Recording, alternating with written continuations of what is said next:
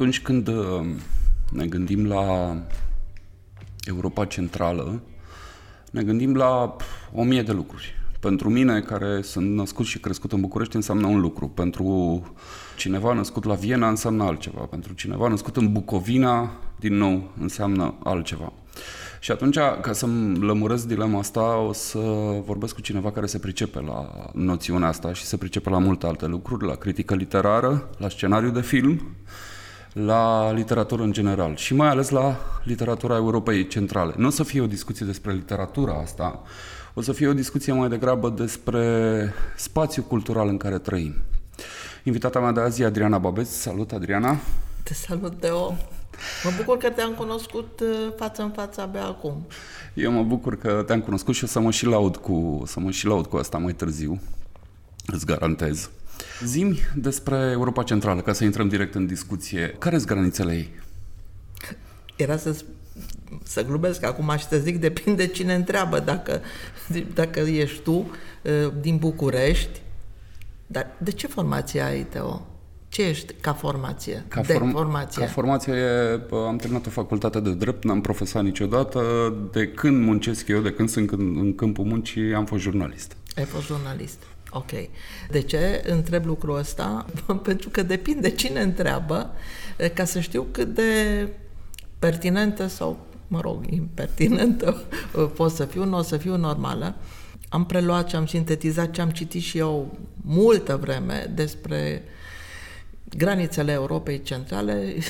Europa Centrală asta e o zonă cu o geometrie incertă, cu o geometrie variabilă, am spus noi. E un spațiu uh, cu un dinamism uh, absolut surprinzător și ți-aș spune că în funcție de cum definești conceptul, cărei școli te raliezi, cu obiectivitate, evident cu subiectivitate, dacă ești scriitor, dacă ești uh, chiar critic și istoric literar, depinde. Depinde. Și atunci, ce aș putea să-ți spun? E o variantă pe care mulți o pronunță, varianta germană, care e aia tare. Mittel Europa. Mittel Europa, care e conceptul german lansat de Friedrich Naumann în 1911 și care e un concept pan-germanic. Deci, în acea variantă, nucleul dur al Europei Centrale e dictat de Germania. Ehm, mai e o variantă pe care au îmbrățișat-o mai ales după al doilea război mondial uh, austriecii, Central Europa sau Zwischen Europa, care înseamnă de fapt tot Europa de la mijloc sau de mijloc, tocmai ca să se delimiteze de acea variantă mai dură și care îi se mai poate spune în varianta austriacă Habsburgia, Uh, mai există apoi o variantă care a apărut uh, după al doilea război mondial, când mare parte, dar nu toate țările fostei Europe centrale, mitlo Europei sau Habsburgiei, au devenit țări comuniste după 45, uh, în etape succesive, cu istoria asemănătoare, dar și destul de diferite. Și s-a spus Europa de Est acestei... O noțiune care, dacă îmi permiți o paranteză, este aproape virulent respinsă în momentul ăsta de locuitorii zonei. Absolut, absolut. După 90, lucrurile s-au nuanțat și mai mult uh, și S-a mers pe o uh, idee uh, foarte inclusivă, care nici ea uh, nu-i nouă. Am mai trecut prin concepte de genul uh, Mica Europa, Treia Europa, dar nu o să încarc uh, lumea cu Uh, detaliile respective, care sunt mai mult decât niște detalii în fond. Am scris o prefață la acest uh, mult anunțat, dar care acum chiar că o să apară, ca un, am tot aruncat buzduganul, anunț că vin, vin, acum el chiar apare, un dicționar al romanului central european din secolul 20, uh, care are o prefață în care evident lămuresc to- toate conceptele astea. Și evident foarte mulți, mai ales acum, reiau foarte interesant o definiție destul de veche a lui Milan Kundera. Ce e Europa Centrală? El scrie textul Tragedia Europei Centrale în timp ce fosta Ceoslovacie era ca și noi, de altfel, sub dominație sau chiar ocupație sovietică.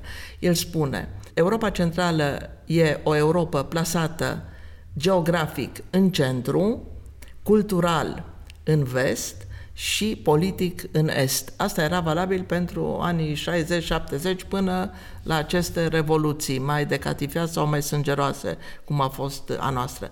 După aia, mediile academice, și cel american și cel francez și uh, englez, au mers pe o variantă foarte interesantă de discutat, uh, care vede Europa Centrală, nu e ceva nou nici asta, ca un fel de culoar central uh, care merge de la țările baltice până jos în, în Balcani.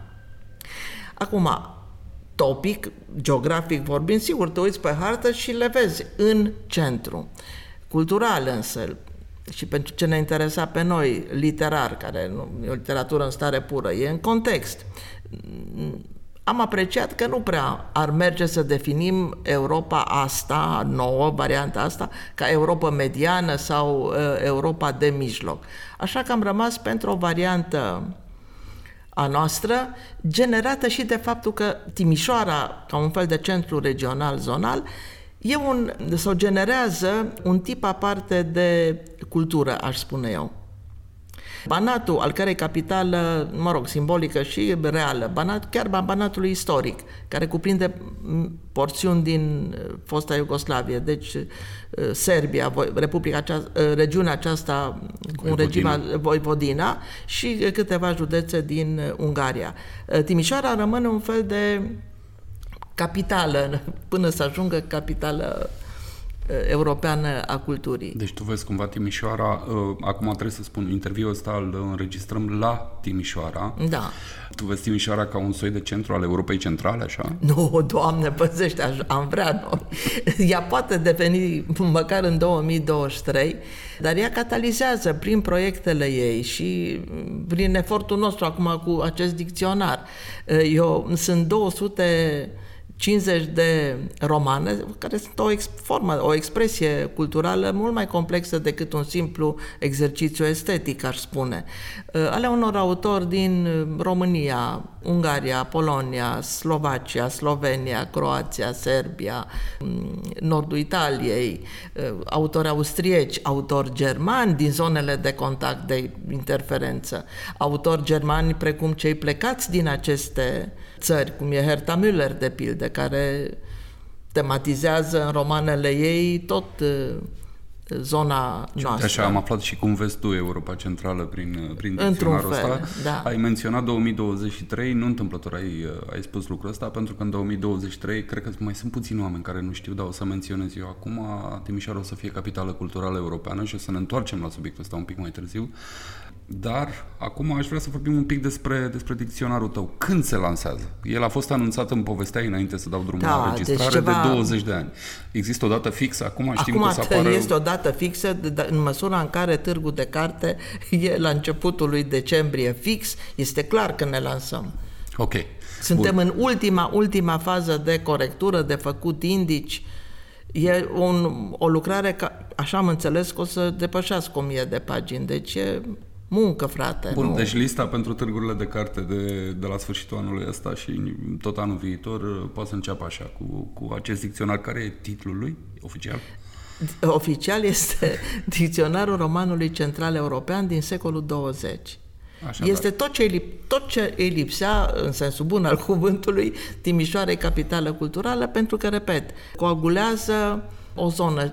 Noi, nouă tot ne-a plăcut să, ne-a plăcut să spunem că Banatul ar fi un fel de mică Europa centrală, în un fel de extract de Europa centrală, un proiect fericit fericit de Europa Centrală. Dar de ce spui fericit? Uite că vreau să ajung un pic și aici.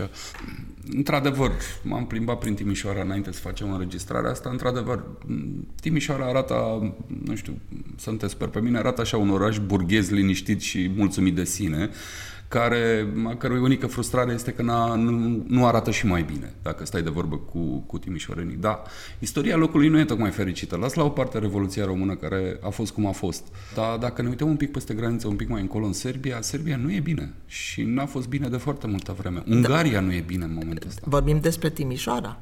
Da, da. Eu am zis că Timișoara este un soi de capital a regiunii istorice. Și... Dar nu are putere, cum să zic, politică și nici nu cred că poate să-și o exercite. Și n-are nici cum. n-ar trebui să-și și nici n-ar trebui să-și o exercite. Nu, vorbesc, vorbesc în cunoștință de cauză, dar mai întâi te-aș contrazice. Da, e o aparență burgheză, dar să nu uităm că România Uh, inclusiv din, în perioada comunistă, își datorează câteva inițiative de tip avangardă în zona artistică, științifică și nu numai, acestui oraș cu aparență uh, tihnită, burgheză, în care fir ar să fie, nu se întâmplă nimic. Uh, sigur, eu sunt din Oradea, da, am secole, era să zic, de ședere în Timișoara, deci sunt fan declarat și sarca opărită. Evident că și văd în ciuda dioptriilor pe care le împărtășim da. în acest moment. Asta e o conversație între doi ochelariști. Da. Uh, și, cum să spun, uh, deși nu văd uh, la propriu bine, uh, dar la figurat văd foarte bine, mă pot obiectiva. Mă pot obiectiva. A fost o zonă, aș spune, uh, fericită, pacificată, și o emit, emit acest uh, gând uh, și cu uh, ocazia întâlnirii cu tine. Deci s-au făcut niște studii foarte serioase la un institut de sociologie din Goriția, care au apărut 91-92, cred, și care studiau potențialul de conflict escaladat pe glob în toate comunitățile care depășeau o diversitate rasială, etnică, religioasă, culturală, lingvistică, mai mult de cinci grupuri, etnii. Între care, sigur că a intrat și Banatul cu cele 23 de etnii, grupuri etnice, aici conceptele da. iar se negociază mult, în orice caz 23 în 24, în proporții diferite de la o epocă la alta cu o istorie verificată pas cu pas timp de aproape 250 de ani. E locul de pe glob unde potențialul de conflict escaladat pe baze etnice, rasiale, religioase, lingvistice, culturale este aproape de zero. Dar de ce? A venit cineva și a dat cu praf de zâne așa și sunt, uh, e pace în Banat? Uh, nu, explicăm că nu înțeleg. Da, e foarte bine că uh, spui cinstit uh, cu praf de zâne. Nu e un praf de zâne, e un pragmatism uh, habsburgic care în 1716 uh, eliberează Timișoara și o parte din Banat în etape de sub turci și începe istoria modernă a Banatului și implicit a Timișoarei istorie modernă însemnând pragmatism, mercantilism și toate, de cum să zic, fără foarte multă teorie, habar n-aveau de multiculti, interculti și așa mai departe, dar politicile de, cult- de culturalizare, politicile de colonizare, felul în care au fost distribuite inclusiv locurile și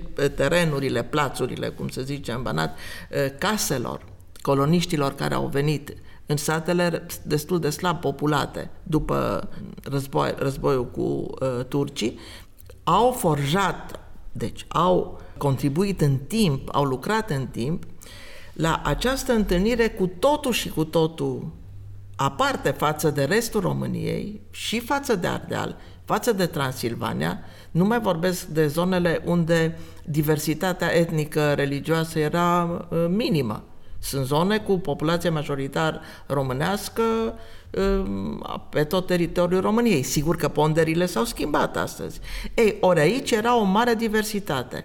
De exemplu, în Timișoara, în perioada interbelică, administrația românească e echilibru poate aș zice, uitându-mă pe statistici, cel mai mare echilibru, cam o treime, o treime, o treime, în interstiții intrând uh, cele 23-24 Treimile fiind uh, români, română. germani, maghiari dar și o, um, o populație sârbă uh, puternică. Acum, sigur că fiecare are altă pondere, populația evreiască cu altă pondere economică, forță culturală și așa mai departe. Și ce s-a întâmplat? Diversitatea asta, susținută de un standard acceptabil, am spus, nu bun sau foarte bun pentru toți, acceptabil de viață, care s-a obținut prin politici fiscale, prin facilități fiscale, deci printr-o politică uh, foarte inteligentă, repet, cu scop uh, afișat, clar, deci uh, pragmatic. Imperialii nu aveau nevoie de conflicte etnice. Tu n-ai avut aici nicio cum să spun, nicio mare răscoală. Ai avut mișcare social-democrată în mediul urban, ai avut greve de protest repede da, negociate. Mișcarea social-democrată care replica cumva da. ce se întâmpla la Viena, adică da. nu era bă, și, specială, da, specifică da, locului. Da, dar erau cartiere cu dominanță muncitorească, lume cultivată în sensul complex al cuvântului, alfabetizat, a fost o rată de alfabetizare 98-99%, la sută. Sunt statisticile de la 1000, în jurul 1900 care vorbesc în mediul rural și mediul urban. Deci, gradul de educație printr-un învățământ foarte spectaculos, dar care a pus un fel de bază civilizațională. Și, și întâlnirea cu această diversitate atât de mare, care venea cu modelele ei, nu au venit elitele acum, au venit și elite. Au venit comercianții, mai târziu au, au venit, venit o lume, în primul rând, în mediul rural, a venit o lume foarte săracă. Cine pleacă? Cine pleacă de acasă? Cine nu se simte bine. Și cine nu are cum să se simtă bine, pentru că o duce prost. Dar lumea aia, germanofonă, deci aici e un mare merit al acestor uh, coloniști veniți din toate zonele Imperiului și nu numai, că au fost și coloniști italieni și coloniști spanioli, deci aici a fost o mișunare, ce să spun, extraordinară. Deci fiecare a venit cu ce avea în baza de date. Ne-a zis Dumnezeu să-l odihnească pe Valileu, Valeriu Leu, un mare istoric și specialist în istoria Banatului. El ne-a explicat așa ca pentru prostovani, că niciunul nu eram uh, mare istoric și nebuneam când auzeam numai ani și... Și a zis, mă, știți ce au făcut nemții prima dată când au ajuns în sate? După ce li s-a repartizat, nu scuipi în palmă și unde cade scuipatul, îți ridici tu casa. Totul pe, foarte organizat, foarte sistematizat. Au făcut biserica și au pus ceas. În momentul în care tur la biserici a fost ceas, ritmul vieții S-a schimbat viața s-a comunității, schimbat. da. A, a căpătat un ritm. A căpătat un ritm. Am înțeles. Dacă te duci la Jimbolia, unde cea mai vestică localitate, un mic orășel, din vestul vestului țării. Ai șase muzee, mai mult respect. Acum activăm acolo, împreună cu prietenii tineri, un, uh, niște nuclee culturale în memoria poetului Petre Stoica, unul dintre cei mai mari, care a, a inițiat singurul muzeu al presei, dragă jurnalistule, din sud-estul Europei, care e la Gimbole a făcut de Petrică Stoica cu ajutorul autorităților locale și susținut de un primar ungur, care atunci era pe caii mari și putea să-l ajute. Ei bine, la muzeul etnografic de acolo, ce am văzut? Că mă duc cu studenții de la București, de la Masteratul de Europa Centrală din București, zic, hai să vedeți și voi Costa de Vest. Și se uită uluiți la un fel de suport așa triunghiular pentru pipe sau lulele, cum să le zic. Sus e una mare, vine una mai mică, una mai mică, mică și una mică jos. Și am întrebat pe închide, zic, doamnă, zic, ce cu pipele astea? Păi zice, doamnă, pentru fiecare zi câte o pipă, deci ă, cele mai ă, ă, scurte. Erau s- pentru ziua de luni? Erau poate? pentru ziua de luni, cele mai lungi erau pentru ziua de sâmbătă, duminică, când ai răgaz, deci nu stai. Auziți acum, te poți plictisi și de pragmatismul ăsta, pentru că te gândești la Nicolae Moromete, să-mi fie iertat, a cărui filozofie o împărtășesc. Bă, mai, mai lucrează omul, dar mai și stă pe marginea șanțului, mai bârfește, mai trage o țigare. Nu. Aici ori nu un disciplin, până la pierderea umorului, ca să fiu blândă. Sau Dar, până la negăsirea umorului, că nu știu dacă exista vreodată. E, da. Da, numai că asta a asigurat un fundal civilizațional care a, la rândul lui a asigurat un fel de grund de bine, de bine economic, de stabilitate. Și ai noștri, sârbii, românii, ungurii, țiganii din satele astea, văzând eficiența, randamentul acestor colonii, și dau un exemplu, evident că au început să imite, să preia modelul au avut rolul ăla de erou civilizator, care e cel mai bine valorizat până în ziua de astăzi. Cum spui? Băi, o treabă nemțească, adică este ok. Asta e semnificația aici. Și atunci, întâlnirea cu acest străin care vorbea altă limbă, pe care încetul cu încetul ai început și tu să o înveți. Aici sunt cazuri, în Timișoara erau quadrilingvisme, eu le-am prins în copilărie, pe stradă ca să te înțelegi mult mai bine și el a învățat limbile tale de cele mai multe ori cum spunem noi, întâlnirea cu celălalt, cu diferitul, etnic, rasial. Întâlnirea și acceptarea celuilalt. Uh, da, era dedramatizată, asta, ca să folosesc un termen. Nu... Da, și a existat, din ce înțeleg eu, din ce îmi spui tu, a existat așa un soi de tranzacție. Fiecare, nu știu, ăștia poate au renunțat la pământ sau au renunțat la spațiul lor, doar al lor, să-l împartă cu niște nemți de la care au luat ordnung în disciplin. Dar Imperiul Austro-Ungar, că la asta te referi, N-a nu, fost... nu, mă refer la, 1000, la secolul XVIII când era Imperiul Austriac. Era Imperiul Sau Austriac, da, da, și mai târziu a fost uh, da. Austria-Ungar. N-a fost prezent doar în Banat. A fost prezent în Ardeal, unde na, s-au întâmplat lucruri în Ardeal și nu numai acolo. Da. Și întrebarea mea este, da. de ce avem excepția bănățeană? Pentru ce că e, special e, diver- e specială, că e de această diversitate extraordinară. Pentru că ce e în Ardeal? Ai, de fapt, față în față, două comunități. Ai și pe treia, adică și Pentru că aici, în, în zonele de Transilvanie, Brașov, Sibiu, Sighișoara, Urbană. da, mai ales. Deci e și populație germanofonă, sași, care sunt altceva decât șvabii noștri. Aceast, acest multiculti, această multiculturalitate cu care noi defilăm astăzi, care e de fapt ceva foarte, e un bun început. Diversitate acceptare, recunoaștere reciprocă, dar nu mare iubire. Și nu transfer și nu... Deci multicultii ăsta e ca o funcțion, o alăturare de niște monade, de niște insulițe care își conservă fiecare specificul ei, identitar cum se zice, dar îl acceptă și pe celălalt. Mă, noi puțin. Dar noi am zis că noi nici mult. E prea puțin. De ce? Pentru că au avut loc aceste schimburi, aceste transferuri. Și iată cum vine un concept super teoretizat chiar în zona noastră, interculturalitatea. Asta înseamnă transfer și comunicare culturală. Vreau să ne întoarcem în, în ziua de azi, dar să rămânem cumva la imperii. Acum nu știu, poți să-mi zici uh, cuvinte urâte dacă exagerez, dar putem trage o linie, face o comparație grosieră între Imperiul ăla de atunci și Uniunea Europeană de azi? Și dacă da, cum arată comparația asta? Da, e foarte brutal. Știu că e, tocmai de întreb. Da, nu, deci nu, nu intru în... Uh... Pentru că există o zonă intelectuală care acuză, de exemplu, Bruxelles și nu numai intelectuală, și politică și așa mai departe. Acuză Bruxelles că se comportă așa, e, sunt niște oameni nealeși sau nealeși de noi, cel puțin, care vin așa prin uh, țările membre ale Uniunii și bă, dictează diverse lucruri cu care oamenii trebuie să fie de acord.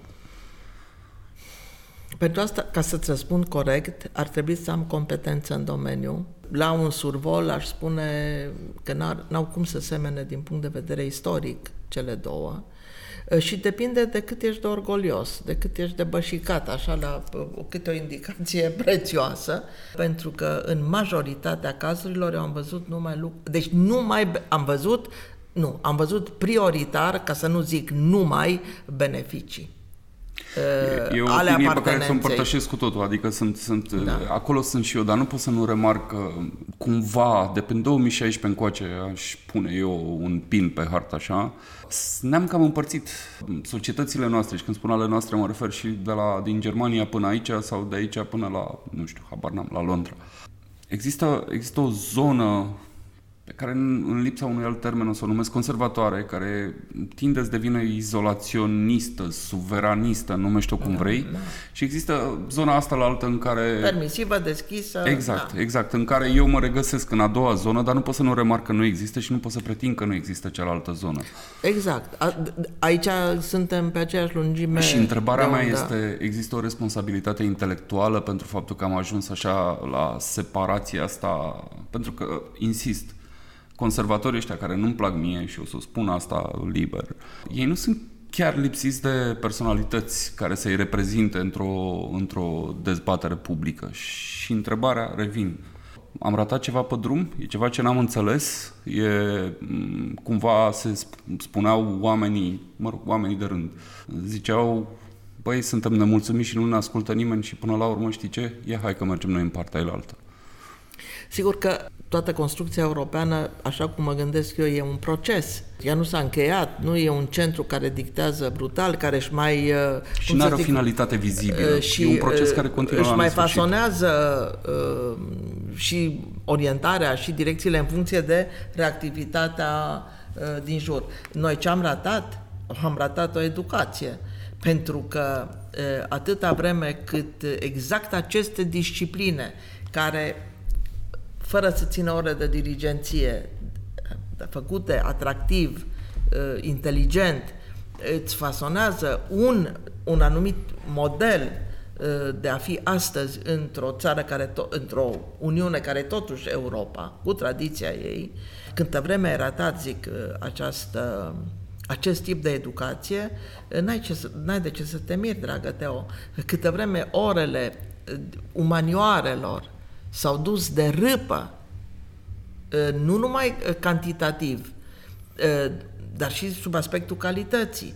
N-ai de ce să te miri. Eu aș vedea exact în zona asta, pe generația tânără cu care lucrez, cât îmi permite și vârsta și uh, profesia, aici văd principala problemă.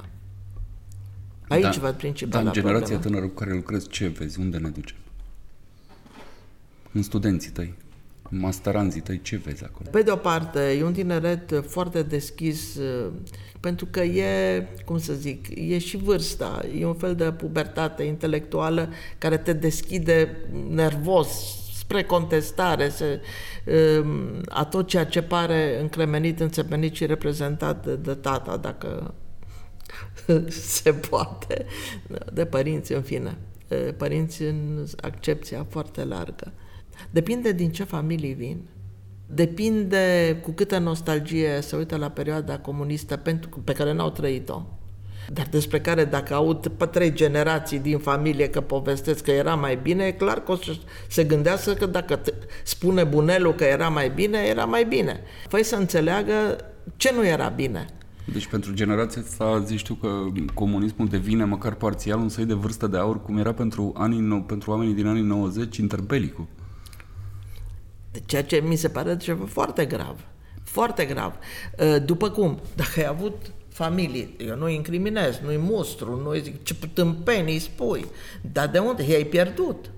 Zic, stai să vorbim. Numai pentru asta îți trebuie timp. Ca să ai timp îți trebuie spațiu pentru orele astea care și de educație civică implicit, nu? Unii care au avut deținuți politici, care au avut, ni- au avut bunici deportați în Bărăgan, evident că o să-ți spună altceva. Deci depinde în primul rând de mediul formativ. Depinde de ce profesor ai avut. Depinde și din ce regiune ai venit.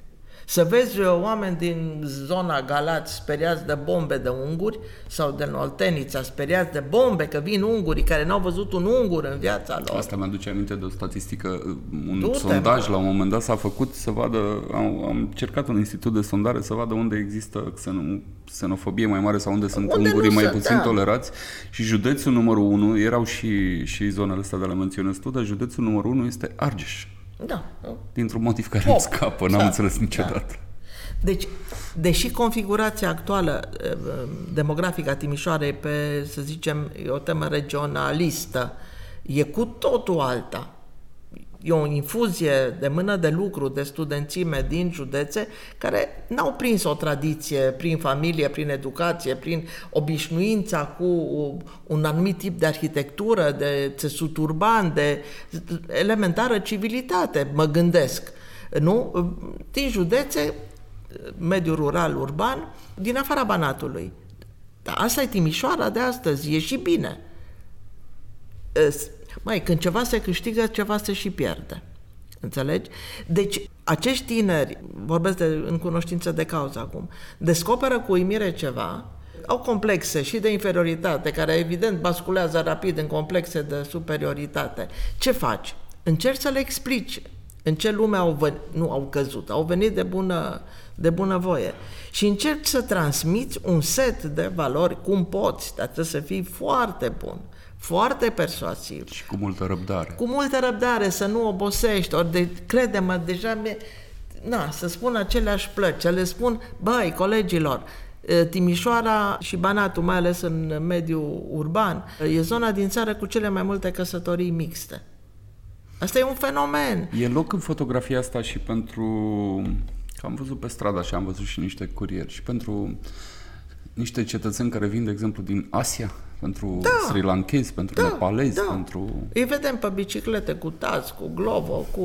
îi vedem pe șantiere, îi vedem în sălile de curs, Asta era următoarea întrebare, dar în afară de locul de muncă, mai, sunt integrați în vreun fel în comunitate? Nu o să întreb dacă există da. căsătorii, cred că e prea devreme, dar... Uh, A fost în perioada comunistă. A, mă rog, sursă de nenumărate bancuri și de povești de cele mai multe ori uh, dramatice, uh, pentru că acolo chiar era cleșuială de culturi și civilizații stud- românce căsătorite cu studenți din Africa Centrală, nu care când s-au întors acasă cu copii, cu aceste soții românce, sigur că ele au rămas destul de contrariate, sau în țări arabe, sau în Maghreb, sau...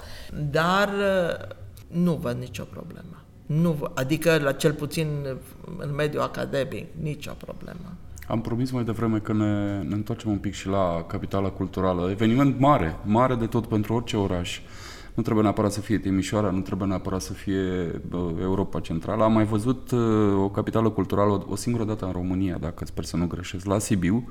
Și Sibiu a rămas de acolo cu niște urme foarte frumoase, adică practic a existat un boom de dezvoltare în Sibiu după ce a fost capitală culturală. Nefericire nu mai aduc aminte, anul cred că 2007 a fost. Cum, cum o să fie la Timișoara? Cum, cum simți? În primul rând, ceea ce s-a întâmplat cu Timișoara este cu totul altceva decât uh, a fost cadou primit de Sibiu în uh, siajul Luxemburgului. Deci a fost un, cad- un cadou, n-a fost o competiție, n-a fost un dosar, o candidatură care trebuia să bifeze toate, toate, toată formularistica. Eu nu, nu mă pricep la lucrurile astea, dar și n-am fost parte. Dar oricum am fost printre cei 20 de oameni care au fost în piața operei când la televizor s-a transmis în direct. Lumea nu știa. Am ieșit, și am fost vreo 10 oameni care ne-am pupat ca demenții și de bucurie că o să fie în 2021 capitala. A fost altceva, e un alt proces, mult mai scrâșnit, mult mai cu complicat, mai îngrozitor, complicat întâmplător și, știu da, asta, complicat, da. îngrozitor și de pandemie. Exact. A fost amânată inaugurarea Capitalei Culturale, o să fie acum în 2023, dar revin la întrebare, cum o să fie, cum o simți?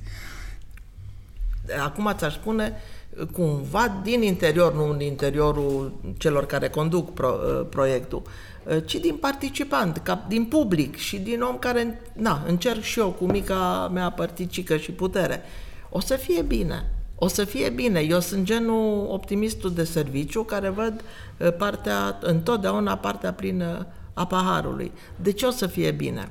Pentru că o să fie, deja se văd, deja e puzderie de evenimente culturale. Deci eu când îmi aud cunoscuți, chiar amici, dragă, nu se întâmplă absolut nimic în orașul ăsta. Păi zic, cretinoidule, dacă tu nu ieși din casă, nu, sau dă o, o căutare pe Facebook, pe ceva.